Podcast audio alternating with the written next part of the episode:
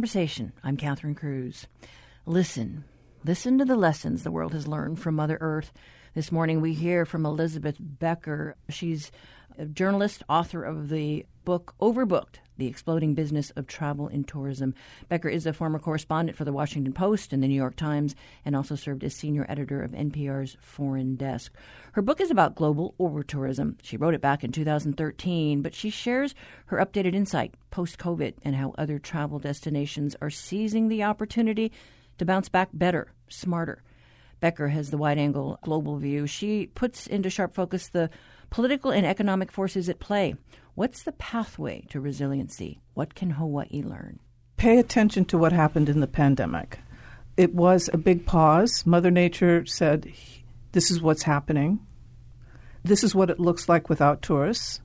The good part was the environment you just talked about. My gosh, all over the globe, skies were blue. Marine life came back. Endangered species all of a sudden were showing up places. In cities, residents could finally see the beautiful museums that they never went to anymore, the markets that had been taken over by tourists, the whole lifestyle that had been, you know, disfigured. There's no better word for it, disfigured. Just the things about tourism, for instance, Airbnb, they realized, my gosh, they had turned our wonderful residential communities into these bunch of strangers coming around and, you know, not respecting who we are and what we do. That was a big wake up call. The other wake up call was, gosh, we really depend on tourism for money. Boy, and is this the kind of economy we want? You know, there was 1.5 billion travelers in 2019, then nothing, half a million. You know, as just as we were getting out of um, from 1.5 billion to half a million. So there are lots of jobs lost, bankruptcies, all that sort of stuff. And as the different places came back to life, some had been prepared to take advantage of the lull. And I mentioned some of the places. Um, above all was the city of Venice, which we all know has been just so abysmally crowded that the actual residents had left. The population was going down. That's the city, the fragile city, the uh, Renaissance, beautiful Renaissance city with no cars. Its whole ecosystem was in trouble. The air pollution from a single cruise ship was equivalent of more than 3 million cars. And this is an island that has no cars. So Venice had already known what their wish list was. They'd been fighting it for a long time. With the pause, an opportunity arose. For literally decades, they'd been trying to get rid of the big cruise ships with thousands of passengers that dock in the lagoon. They would get it past local, they get it past provincial, even past national but the cruise industry effectively lobbied to keep postponing and forcing it. Finally, with the pause, with the beauty of Venice right there, you had swans actually in the canals, that's unheard of, clear water. It took the prime minister himself, Mario Draghi, to say, okay, basta. And finally, large cruise ships are not allowed. They have to dock on land. And they put in a couple of other things a tax on day trippers, which is something I think Waikiki might be interested in. A lot of tourists come, and they're, in Venice's terms, they were usually from cruise ships. They come in, they spend less than 100 bucks a day max.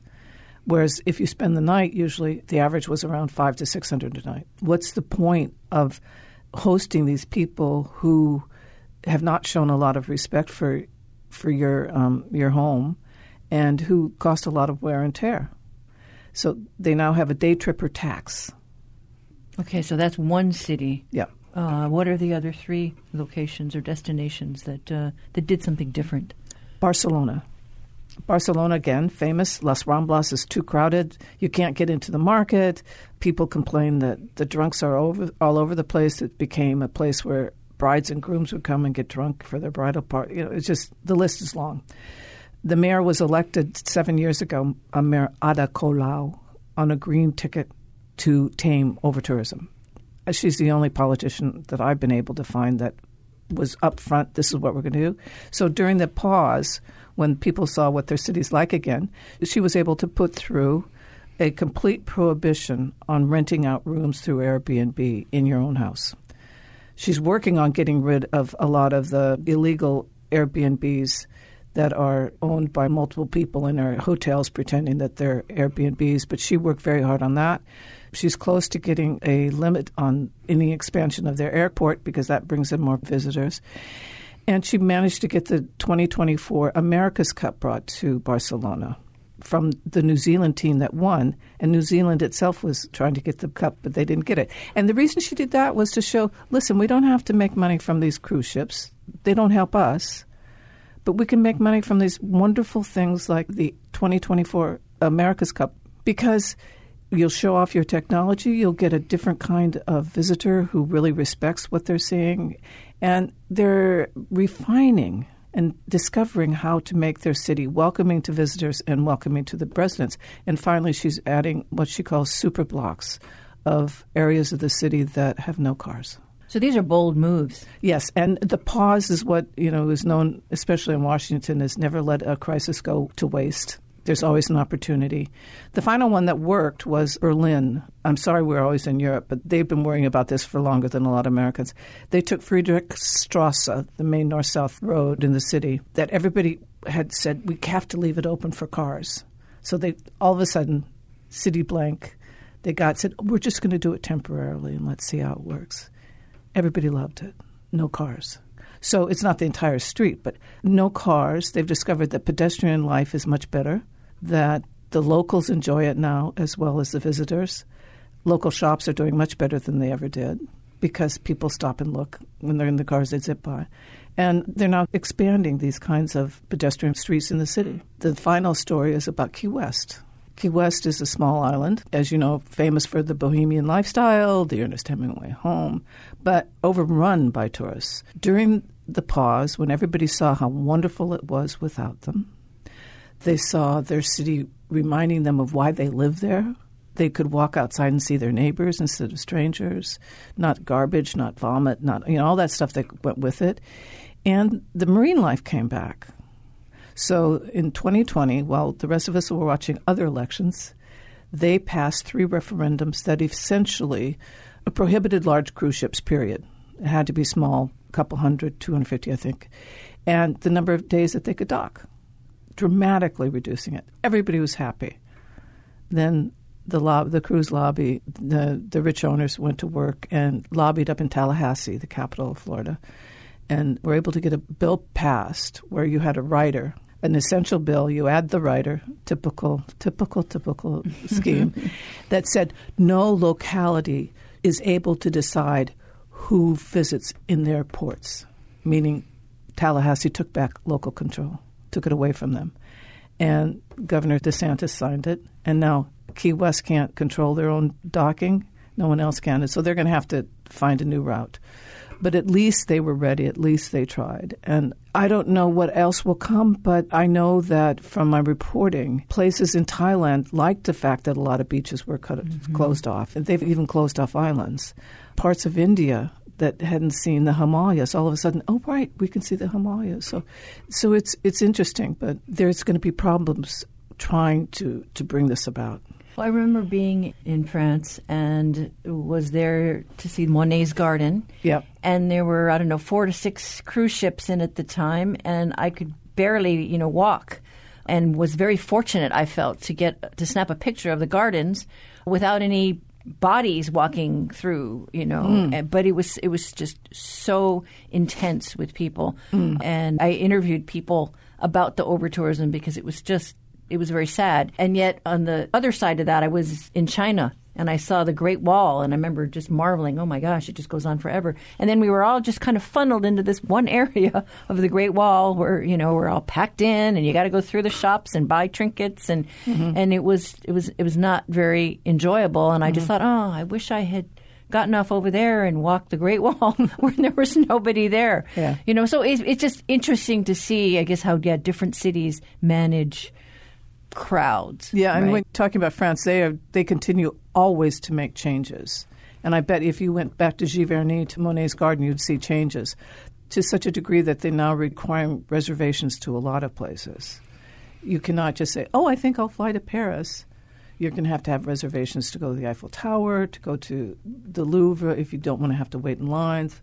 I was just there in Paris, no lines for the Louvre. Now, that will probably change by the time I go back, whatever. You know, we've been hearing from Elizabeth Becker, author of Overbooked, The Exploding Business of Travel and Tourism.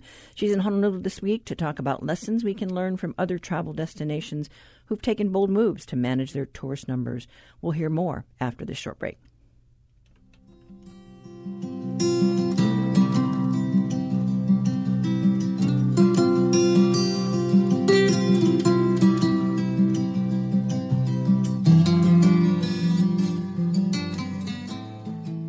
Support for HPR comes from Magnolia Boutique and Gallery in Kahala Mall, announcing an afternoon with Hawaii artist Aloha Demele, noon to 3 p.m. tomorrow. Signed works available, magnolia-hawaii.com. On the next Fresh Air, our interview with the acclaimed classical pianist Jeremy Denk, a recipient of the so called MacArthur Genius Grant. Denk has written a new memoir about learning to play, the teachers who shaped him, and what it was like to be a classical prodigy in a world where few kids cared about classical music and some truly hated it. Join us. Beginning this afternoon at 3 following Science Friday. Support for the conversation comes from the HPR Local Talk Show Fund, which helps Hawaii Public Radio sustain and grow its locally produced talk shows. Mahalo to contributor Hastings and Pleasants, a communication company.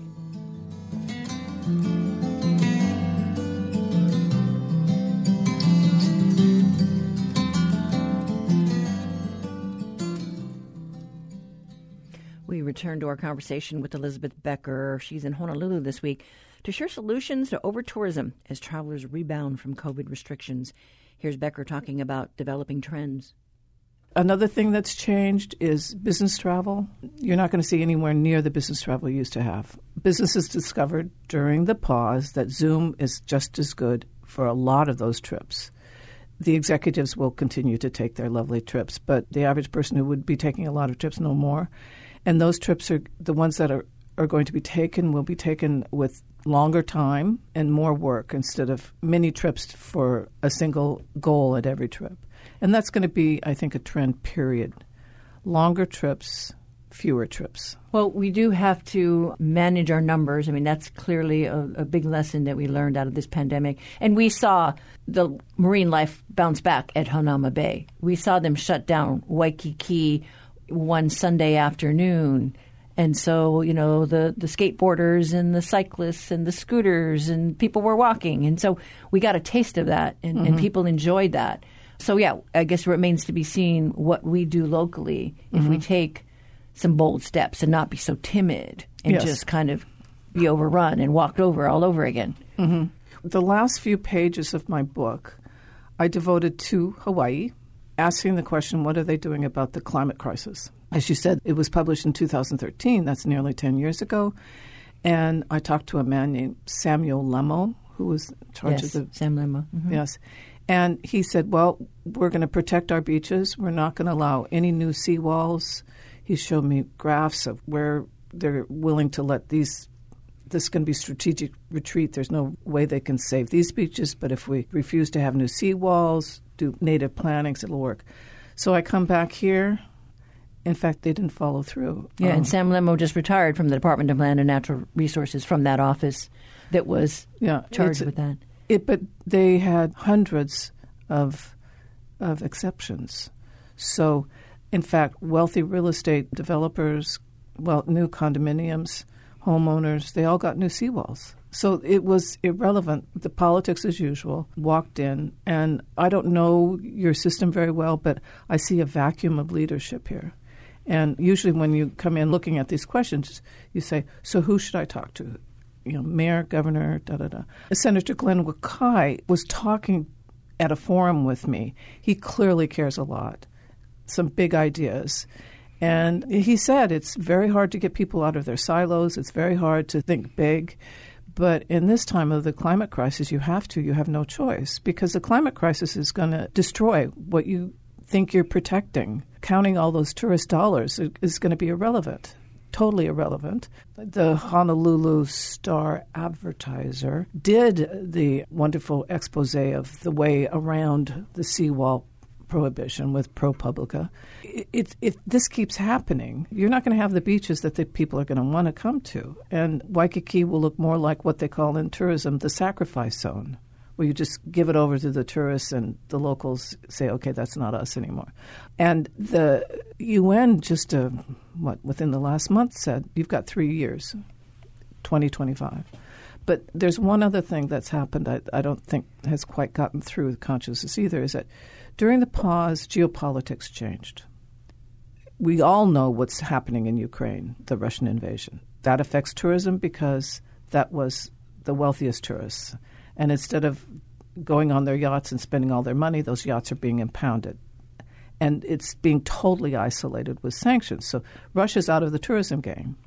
Now, I don't believe Honolulu depends on them so much, but a lot of Europe and the Middle East did. What Honolulu and many other countries depended on were the Chinese. And you've noticed they're not here. And the Japanese, for Right. our markets particular, yeah. But Chinese is the ones that's changed in terms of geopolitics. Japanese are coming back, there's no question. And you can see the, the beginning of it. But China, during um, the crisis, they had zero COVID, closing off the borders. But also, Xi Jinping, the Chinese leader, said he didn't like the idea of Chinese going outside of China and getting their minds corrupted by these foreign ideas. So he, so far, and I'm not sure how long they're going to keep this policy. They're not giving passports to people to go overseas for leisure. They have so far given only two percent of the number of passports that they gave in 2019. All the money for tourism is going to beef up the, their domestic and keep Chinese in China. And you see this in the internet. The information has to be Chinese um, censorship, the, the Great Firewall. So you now have this peculiar situation where two of the biggest countries in the world, China and Russia, China's self isolated, Russia is isolated by the rest of the world. Uh, it's echoes of Cold War, to put it mildly. And um, it's going to change the game. I can't tell you, tell you how. But without that co- cooperation, we go back to the climate crisis. And I see you're, you're having a problem with rain, Yes. drought. I don't know if you have wildfires, but in mainland United States, it's been jaw dropping. we, we talk about Earth Day, you know, as we mark it this week, and to think about the economy and the decisions we make, you know, the policies that we uh, we enact, uh, and how that's going to shape how we get out of this pandemic and then our future ahead. What I find, and this is encouraging for me, opt- makes me optimistic, is that the the policies that have been adopted that that work in terms of taming over tourism, they're the same thing that works at helping reduce climate problems. And so I think for particularly a place like Hawaii that is so tourism oriented, just think, okay, I'm not trying to destroy tourism. I'm trying to protect this the whole planet, but particularly Hawaii, with these options that will protect our environment, protect our landscape, and at the same time show that we're responsible for our role in reducing emissions and, and climate crisis. And, and it helps you be resilient. And that's another thing that uh, that is a new issue in in tourism because during the pandemic they realized they're not resilient, and we're not going to have another pandemic. But you get whacked with a tornado or a hurricane, you have to be resilient, Yeah, we got to bounce back. You've got to bounce back. and you have that means you have with you have real allies in your whole community. You have to get out of your silo. So I guess yeah, as we think about Earth Day and the consequences of our actions or inaction, uh, and uh, yeah, Hawaii has to hurry up and, and, and make it make some decisions here pretty quick because Yeah. the tourists are coming back. Are they ever? We have been listening to a conversation with Elizabeth Becker, journalist and author of Overbooked The Exploding Business of Travel and Tourism. Becker is a former correspondent for the Washington Post and the New York Times and also served as senior editor of NPR's Foreign Desk.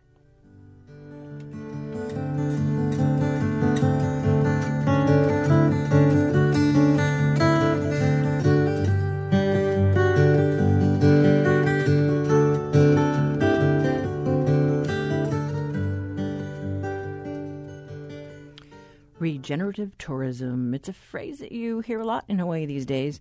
The Hawaii Tourism Authority uses it, and so does the Native Hawaiian Hospitality Association, or NaHHA.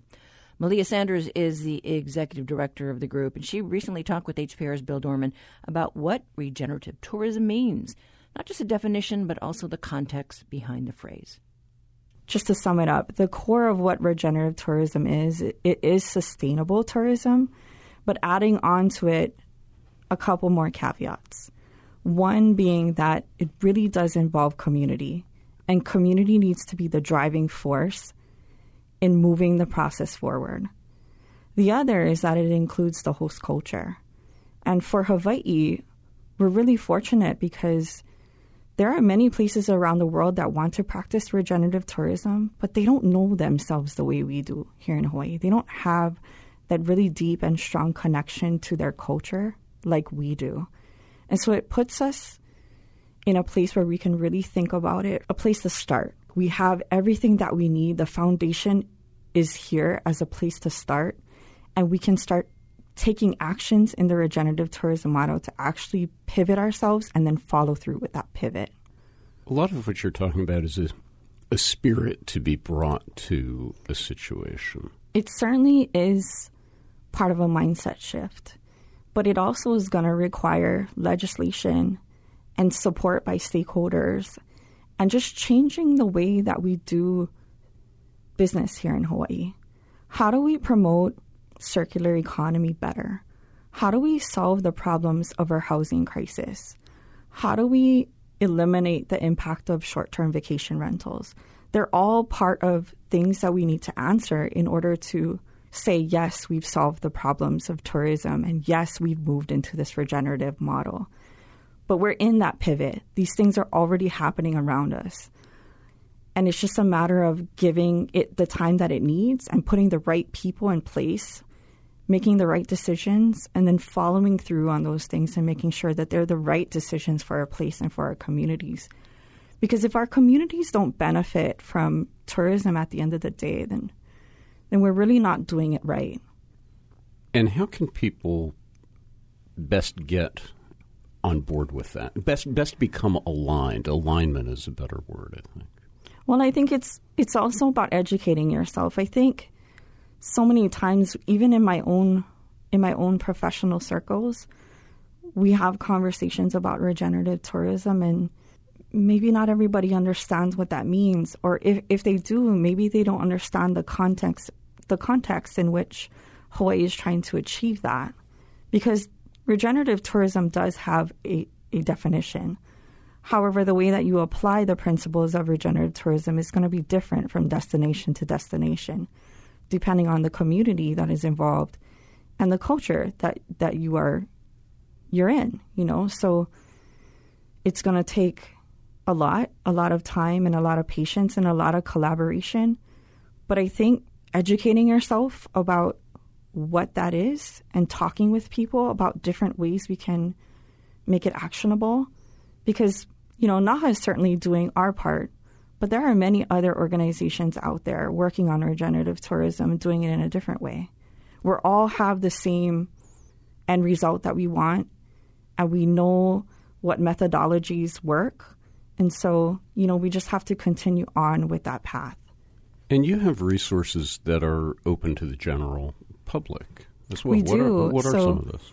This year we took we took a hard look at our website and we said, you know, if people are coming to nahha.com for information, then we have to have the most up to date information available to them. Because if we really want them to be able to educate themselves, there has to be some place where they can go. And so we started collecting different parts of regenerative tourism, you know, free resources that are accessible to the public that maybe are out there, but people don't know how to find it. And so we put them onto our website. If you go to nahha.com slash malama, you'll find all of the resources that have to do with regenerative tourism. If you go to nahha.com slash olelo dash Hawaii, you'll find all of the resources that are relevant to learning Hawaiian language. And so collecting these places of reference has been an important part of having healthy conversation about regenerative tourism, but also giving the average person the opportunity to learn about it in a safe way that they don't they don't feel like it's a stupid question because it's never a stupid question. You just have to ask. And then we can talk about it and then we can figure it out together. There are so many community groups right now actively working on regenerative tourism projects and they don't even know that they're doing that. So, how do we wrangle those people in too? Not just NaHHA, but the Hawaii Tourism Authority on their website, they have gohawaii.com slash malama. And there's a bunch of resources there about regenerative tourism too. So everyone in the industry has a part to play. And if we can all collectively work towards that, I think we have a pretty good shot at figuring it out.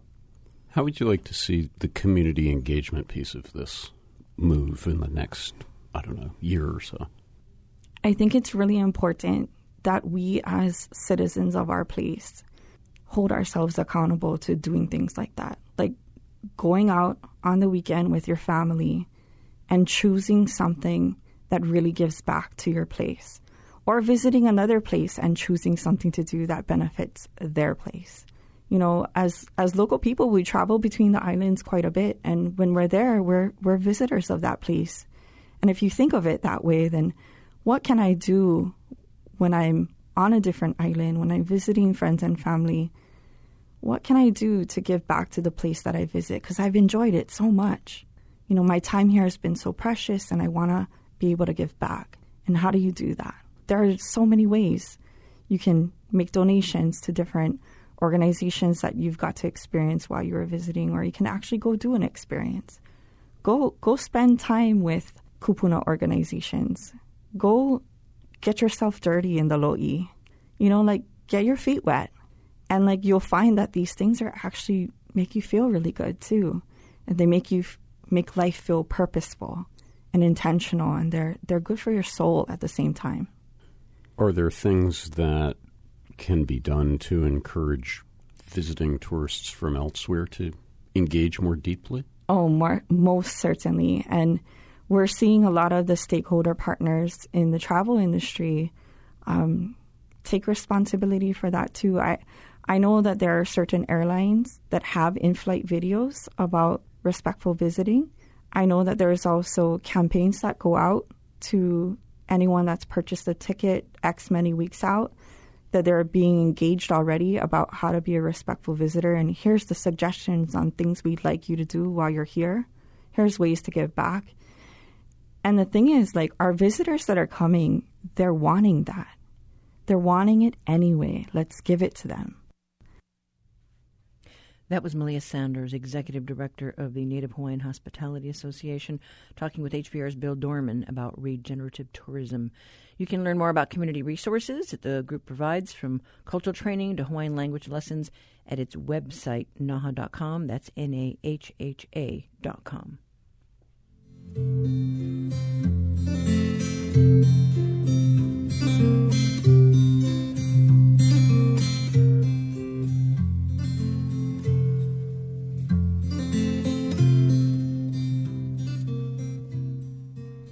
This is The Conversation on statewide member supported Hawaii Public Radio. Now it's time for your backyard quiz. Oni hoa, ole hua, oni hau, o kaua, o ahu, o molokai,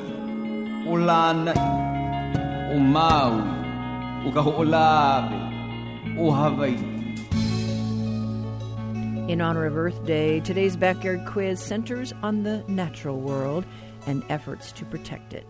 Due to the geographic isolation of the Hawaiian Islands, there are dozens of unique species here found nowhere else on Earth.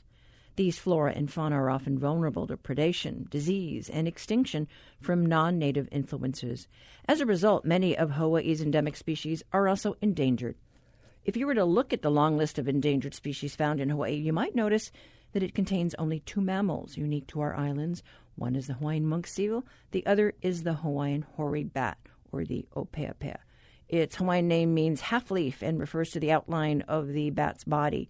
Some say it's like the shape of a traditional Hawaiian sail. Others say it's like the half leaf of a revered plant. For today's backyard quiz, do you know the name of the plant with leaves that have a similar shape to the Hawaiian hoary bat? Call 808 941 3689 or 877 941 3689 if you know the answer. The first one to get it right gets a reusable tote bag that tells people you got it right.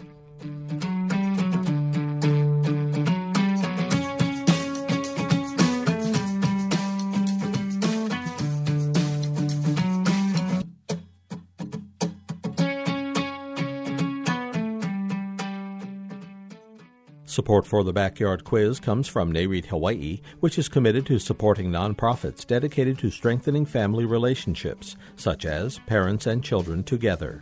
NAREITHawaii.com.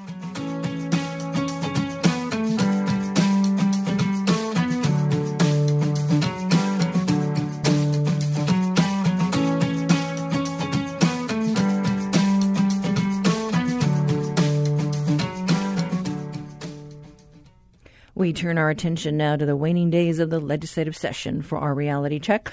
Honolulu Civil Beat's government reporter Kevin Dayton joins us this morning. Hi, Kev. Hi, Catherine. Happy Aloha Friday. Happy Aloha Friday. Hey, so where are we at? We gotten into committee hearings yet? Um, conference committees?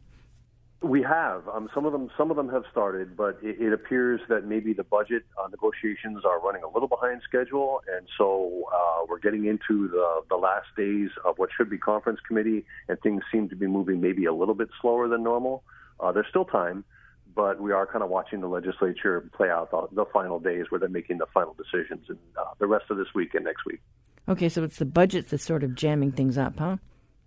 So it appears, yeah. I mean, the, the, there were some problems early on with the Senate draft of the budget, and it looks like maybe it's sort of slowed things down a bit, or perhaps they're having very difficult negotiations. That's all done behind closed doors, so it's very difficult to know exactly.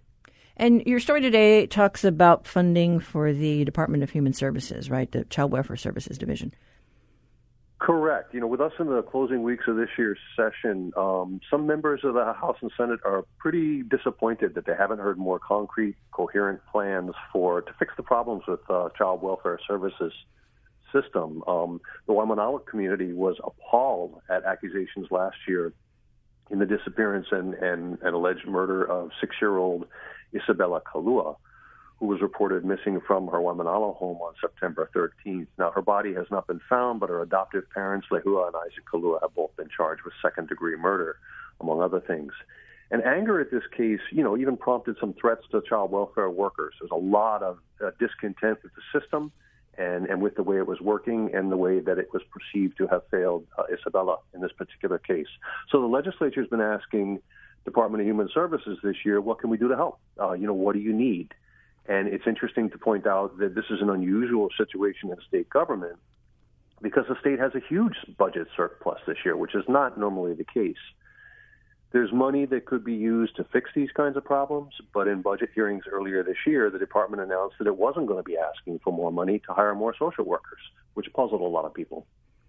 And so I understand, though, that the, the department does have vacancies, so they can't even fill those slots.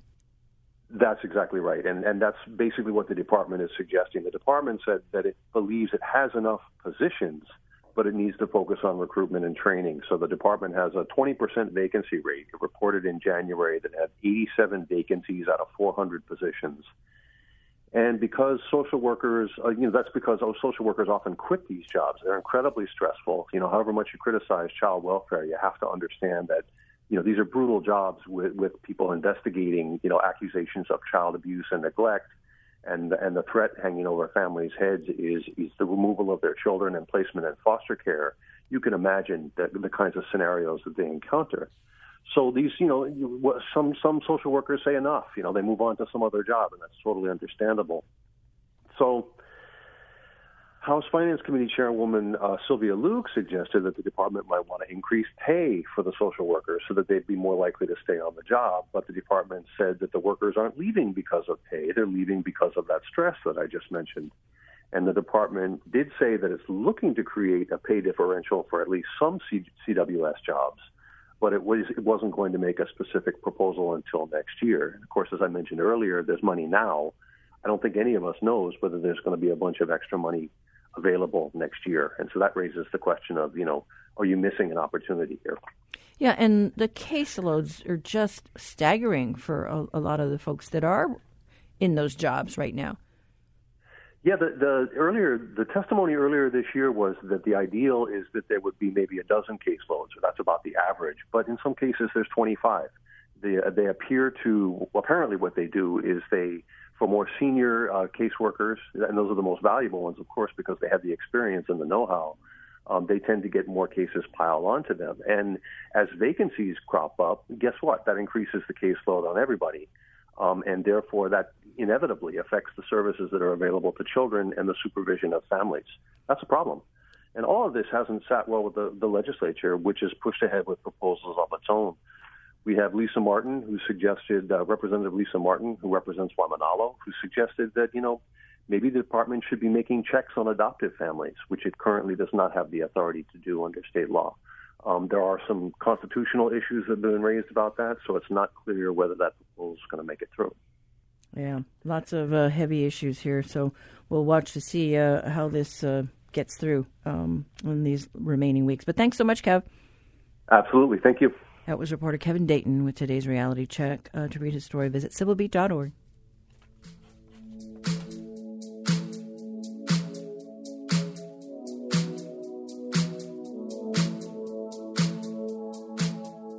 Support for HPR comes from Broadway in Hawaii, presenting Beautiful, the Carole King musical, including You've Got a Friend and Natural Woman, now through Sunday at the Blaisdell Concert Hall. Tickets at BroadwayInHawaii.com. The final round of French elections is on Sunday. The future of the French economy and its role in Europe is under the microscope. I'm Amy Scott. Macron versus Le Pen, next time on Marketplace. Beginning this evening at 6 following All Things Considered.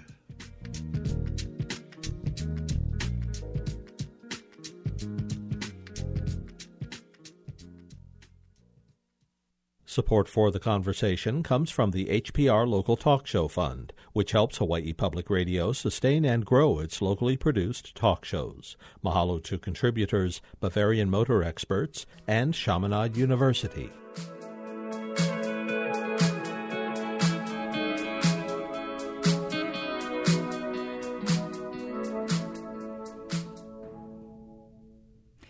United Nations Intergovernmental Panel on Climate Change, the IPCC, recently released its sixth report on global warming. The panel first sounded the alarm on global warming with its initial report back in 1990, 20 years after the first Earth Day.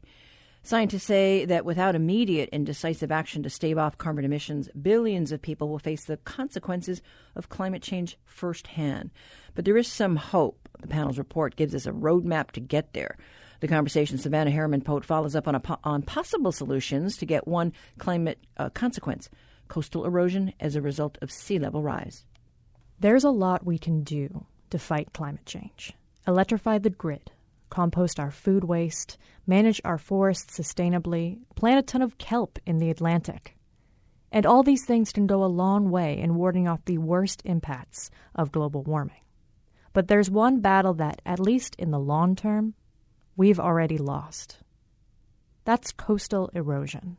To try to understand the scale of this issue, I spoke with Dolan Eversole, a coastal geologist and extension agent with the University of Hawaii at Manoa's School of Ocean and Earth Science and Technology. We're going to lose, absolutely. There's no question about that. It's just a matter of your time frame. We're going to have to learn how to adapt and accommodate water in different ways. There are lessons to be learned from all over the world um, Northern Europe and you know the Netherlands and places like that. They're doing a good job of adapting to water rather than fighting water. Um, but in the short term, in the mid, short and midterm, I think we have an opportunity to rethink how we our paradigm of land use. And so one of the things that is pretty widely recognized now is our coastlines in Hawaii were largely developed a generation or two or even three ago. And now we're seeing the legacy effects of that, what we now recognize was inappropriate development, too close to the shoreline. We're kind of stuck with it. It's really hard to resolve that once it's there. But it doesn't mean that it's impossible to adapt some of that. So the water is coming, That much we all know. And our infrastructure may have been built too close to the shoreline to begin with. That's not ideal. But what is the best response? One solution that we've relied on so far is called shoreline armament, or the building of a barrier between the beach and whatever you want to protect, say a highway or a private home. Eversole says while it makes sense that we instinctively want to build something to stop the water, seawalls aren't our golden ticket. So the problem associated with building shoreline armoring and structures is that it essentially dooms the beach. If you're on a chronically eroding shoreline, under those conditions, when you put in something to stop the erosion, what happens is it interrupts a natural distribution of dune sand. What would have normally been eroded from the dune into the beach to supply itself is now stopped. That's one mechanism. The other mechanism is the accommodation space or just the, the space on the beach in that shoreline area for a beach to naturally form is reduced. So the shoreline is moving landward and the seawall is fixing that landward boundary. So it eventually pinches out where there's no more beach. And we can point to a number of places throughout the state or the world for that matter where this has in fact occurred. A glaring example of this is Lanikai on the windward side of Oahu. Lanikai Beach used to have big, wide, sandy beaches from end to end. There was erosion that occurred. Landowners responded by building seawalls, in that case, in many cases, legally. And those seawalls were not the original cause of the erosion, but they're a symptom of the erosion and have resulted in the loss of the beach because the shoreline came to the seawalls to now where they're just wet seawalls. There's in many areas of Lanikai, the majority of Lanikai is now wet seawalls and there's no beach left. In order to protect beaches, the state has made it difficult, and in some cases nearly impossible, for an individual to get a permit to build a new seawall. But these leave residents of shoreline communities in a bind. How do they protect their homes? The tough pill to swallow for, from my perspective is for a homeowner being told, you cannot do anything and we got no plan for you. Good luck. That's Doug Cole, who grew up at Rocky Point on Oahu's North Shore. Community members on the North Shore are no strangers to coastal erosion, but the conversation about it took on a new tone when last month a house at Rocky Point literally slid off its eroding foundation and onto the shore below. Right now, the policy is don't do anything to protect your property. You cannot do anything. and if we catch you doing anything, we're going to fine you. And and then a house falls into the beach, you know, and and that owner did exactly what the state has asked of all these other owners who are ignoring the state and and piling boulders in front of their properties illegally. You know this owner whose house fell into the beach a month or two ago you know they they did nothing. They they they, they did what the state has told them don't do anything and their property fell in. Now Eversole says the idea that there is no plan isn't exactly true there actually is a coastal erosion management plan it was conducted by the state DLNR back in 1999, so it's a bit dated, and there's recognition that that plan needs to be updated. But there is a plan, and it talks about all these things how to manage erosion. It talks about engaging the university as a partner in developing the science. The state and the university have, in fact, done that. There's agreements that have been made for research and so forth. The program I work for, the University of Hawaii Sea Grant program, actually has a partnership agreement with the DLNR to have a geologist in house that's employed by the university but located in the DLNR to help advise them, review permits and things like that, a technical resource for them.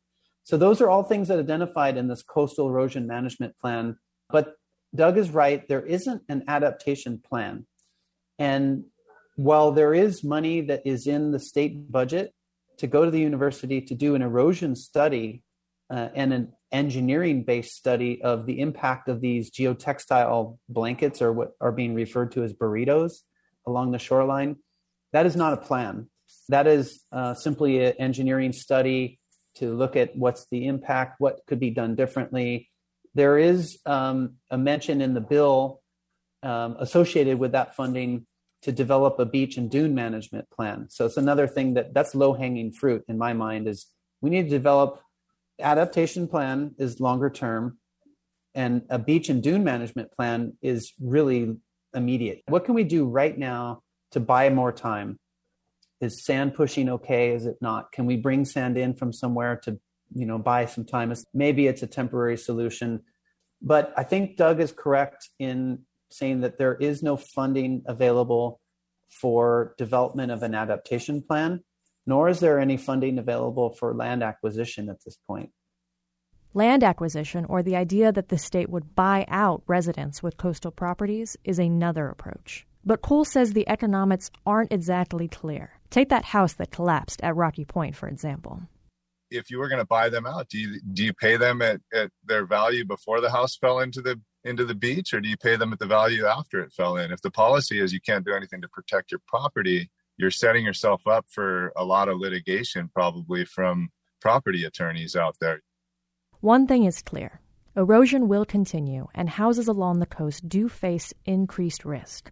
We need to get out of the way of the water.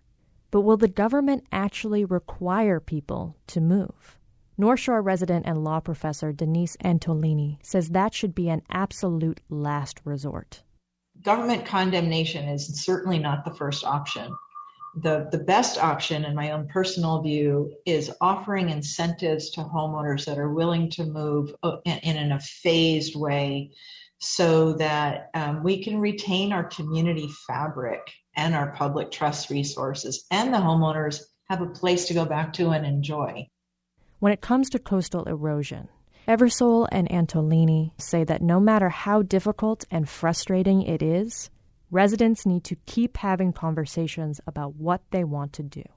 You know, Doug pointed to this is landowners that are faced with erosion are desperate. They're put in this untenable situation where you're not allowed to protect your property. You don't have room to retreat. Like you're on a small lot, you can't move your house, there's nowhere to move it to. You've financially committed to this property and I think it's unrealistic for us to think people are just going to walk away from these properties and let the house fall in or move the house and let the entire property erode. What a landowner can do at this point would be get informed, talk to your neighbors, start to think about regional strategies.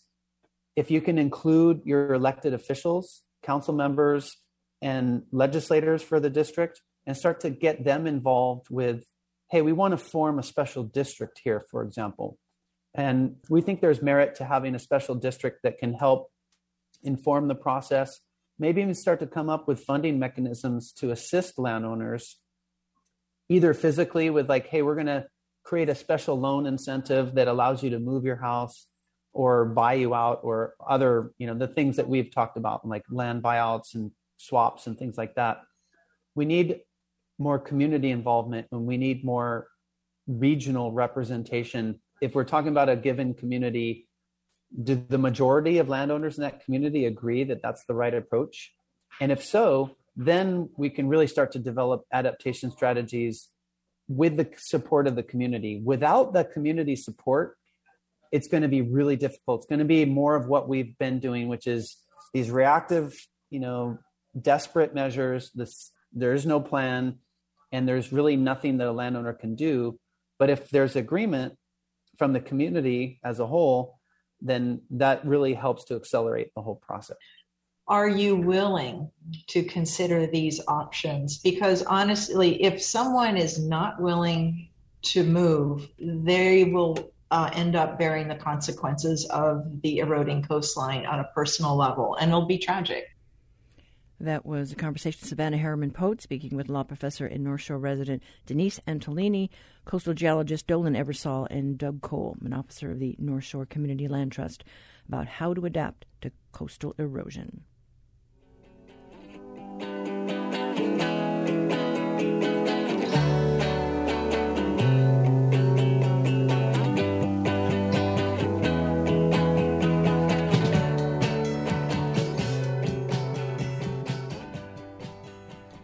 In today's backyard quiz, we asked you about one of two endangered mammalian species endemic to Hawaii.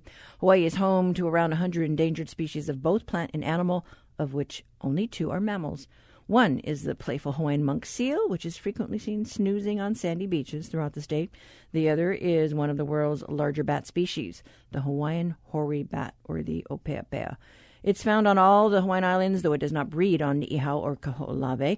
It's an insectivore feeding mainly on moths and bees, beetles, capturing and eating their prey while still in flight. They're nocturnal hunters, usually searching for food just before sunset and returning to its nest just before sunrise. Its Hawaiian name, Opeapea, means half leaf and refers to the outline of its body because it's shaped like half a taro leaf, which is the answer to today's backyard quiz. But we had no winners today. So that's the quiz. If you have an idea for one, send it to talkback at hawaiipublicradio.org. That's it for this Aloha Friday. Coming up next week, we plan to check in with the state's homeless coordinator, Scott Murashige.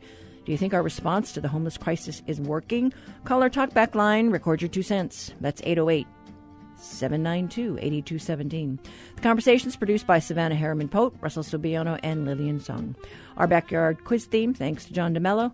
Our gypsy jazz music, courtesy of Gypsy 808. I'm Catherine Cruz. Join us on Monday. Pick up the conversation.